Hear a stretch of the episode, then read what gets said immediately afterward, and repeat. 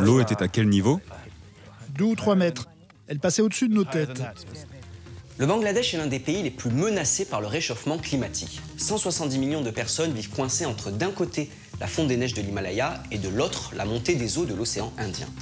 Beaucoup de Bangladais vivent quelques mètres au-dessus du niveau de la mer, comme nos observateurs Jamil et Rafikoul. Notre journaliste Derek Thompson est parti à leur rencontre. Shida Chor compte parmi les centaines d'îles du nord du Bangladesh. Son point culminant est à peine à quelques mètres au-dessus du niveau du fleuve Brahmapoutre. Jamila Begum est enseignante et a vécu ici toute sa vie. Elle s'est habituée à ces cycles. Inondations pendant la saison des pluies, puis reconstruire à la saison sèche. Assalamu alaikum, Jamila. Alaikum, Merci de nous accueillir. Thank you very much for having us. Bienvenue. Nous vous us avions déjà rencontré lorsque votre école avait eu un problem problème. Vous aviez dû la démonter. Oui, je vais vous montrer où elle était. Pourtant située à une hauteur assez élevée, l'école n'a pas résisté à la fonte des neiges et à la mousson. Où se trouvait l'école exactement? Juste ici. Juste là. Elle était exactement là. Que s'est-il passé?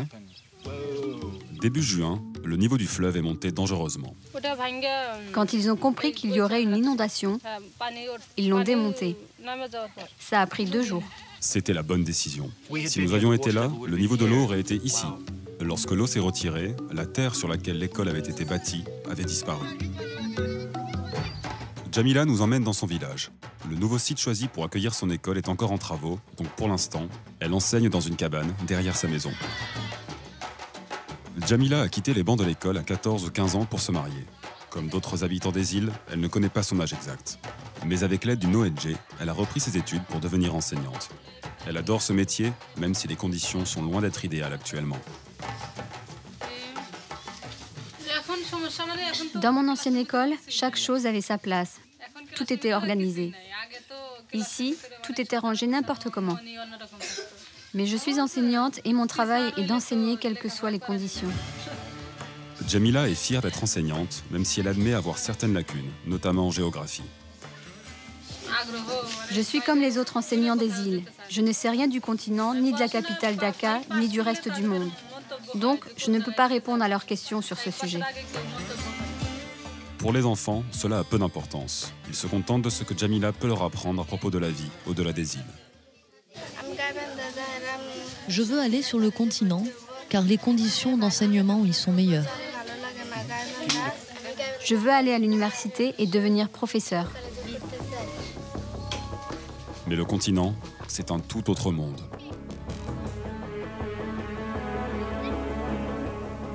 Les îles dans les fleuves du Bangladesh s'appellent des chors. Elles sont formées par les sédiments dans le Brahmaputra. Pour chaque nouvelle chor qui se forme, une autre disparaît. La durée de vie moyenne d'une chor est de 12 ans. L'érosion est responsable de cette situation. Le Brahmapoutre est le dixième plus grand fleuve du monde. Son débit est 20 fois plus important que celui de la Loire. Son cours a changé depuis plusieurs décennies et le fleuve recouvre petit à petit un territoire fragilisé par la déforestation. Il devient plus large, moins profond et plus instable. Et avec le réchauffement climatique qui fait fondre les neiges de l'Himalaya, les inondations annuelles font toujours plus de dégâts. Les tchors sont isolés et les déplacements y sont longs et difficiles.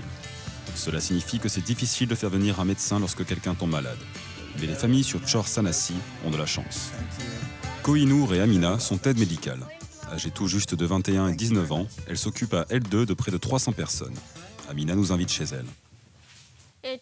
Vous êtes chez moi, c'est ici que nous dormons, que nous avons notre équipement pour cuisiner, et là-bas, c'est l'endroit où je garde les médicaments.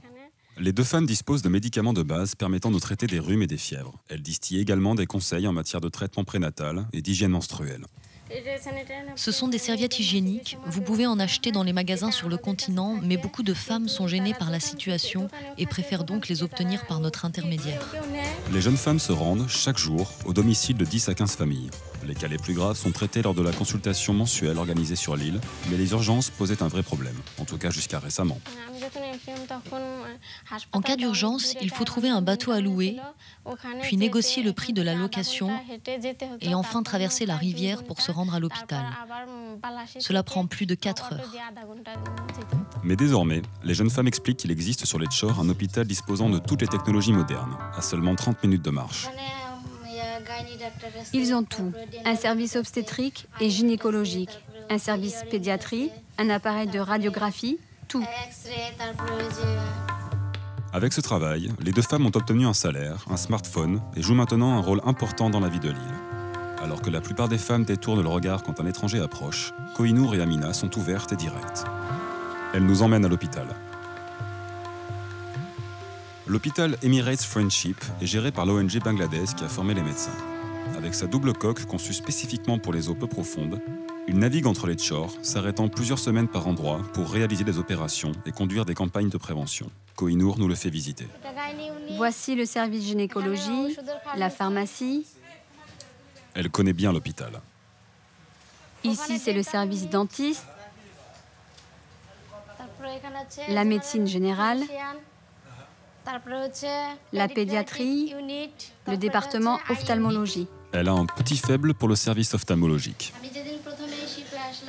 La première fois que je suis montée à bord du bateau Friendship, je marchais à proximité du service ophtalmologie et la porte était en partie ouverte. Le médecin m'a dit Viens, viens, n'hésite pas. Tu fais aussi partie de l'équipe Friendship. Être en contact avec les médecins sur le bateau a permis aux deux jeunes femmes de découvrir un tout nouveau monde. Kohinoor, qui a quitté l'école à 14 ans pour se marier, le bateau hôpital est une source d'inspiration. J'ai eu de nombreux contacts avec les docteurs, les infirmières et les membres des services de secours. J'ai repris mes études, je suis en troisième actuellement et peut-être qu'un jour je serai leur collègue.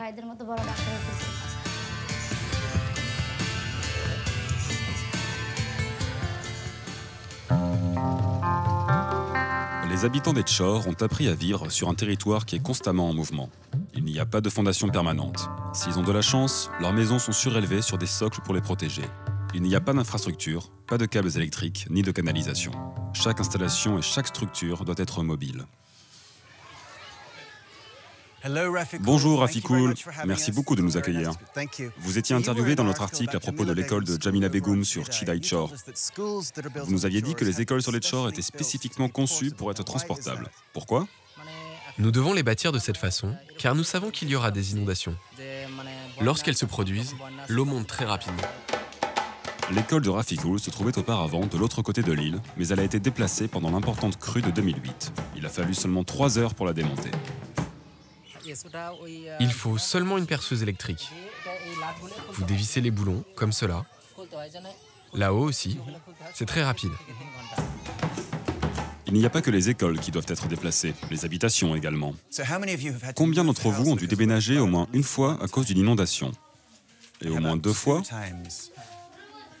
Et trois fois? Y a-t-il quelqu'un qui a déménagé trois fois? Et y a-t-il quelqu'un qui a dû déménager quatre fois à cause des inondations? Quatre déménagements déjà, alors que Jorina a seulement 10 ans. La famille de Rafikoul aussi a dû déménager. Notre maison se trouvait au bord de l'île, mais nous l'avons déplacée au sud. C'était effrayant. J'ai peur de la prochaine inondation. Comme dans la classe de Jamila, de nombreux enfants espèrent que l'éducation leur permettra d'accéder à une autre vie. Que voulez-vous faire quand vous serez grand? Docteur, pilote, docteur, enseignant, professeur, policier. C'est le travail de Rafikoul d'ouvrir l'esprit des élèves aux opportunités qui existent loin des Tchors.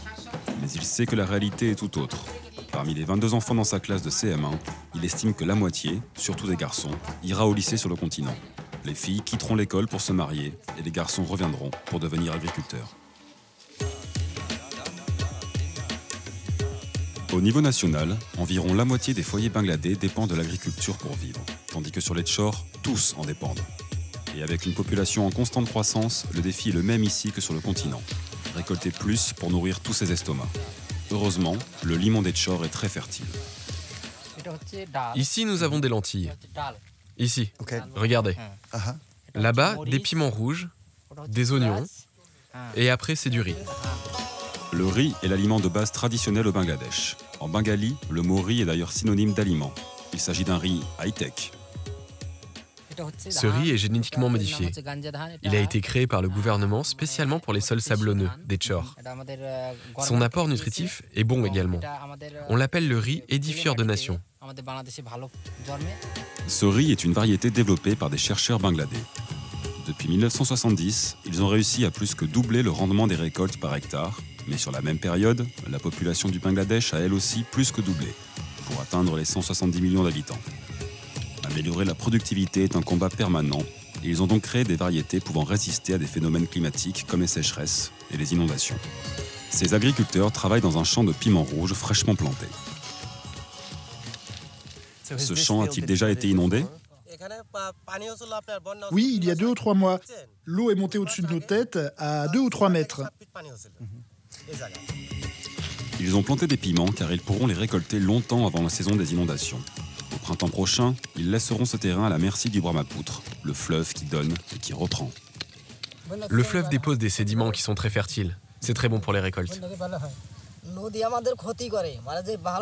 Le fleuve nous fait beaucoup souffrir.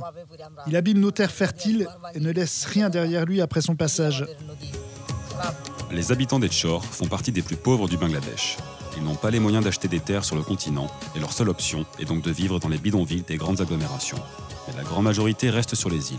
Personne ne sait exactement combien puisqu'il n'y a pas d'enregistrement officiel des naissances et des décès. Malgré les difficultés qu'ils rencontrent, Rafikul affirme que les habitants des Tchors sont un peuple fier. Sur les Tchors, on est loin de tout. Nous vivons une vie très différente. Sur le continent, si vous voulez quelque chose, vous pouvez aller l'acheter au marché. Nous ne pouvons pas faire cela sur les Tchors. Il affirme qu'ils sont fiers de leur autosuffisance, mais aussi de leur endurance qui leur permet de rester sur les îles génération après génération. Mais c'est une vie dans laquelle il y a peu de place pour les choix ou pour les rêves de ses élèves. Je suis enseignant. Tout ce que je peux faire, c'est faire comprendre aux enfants et à leurs parents que la meilleure chose pour eux est d'être le plus éduqué possible. Mais je peux uniquement leur donner des conseils. Pour sa fille, Rafikou a déjà une idée en tête. Il a acheté un lopin de terre sur le continent il espère y construire une maison afin qu'elle puisse poursuivre ses études et devenir médecin.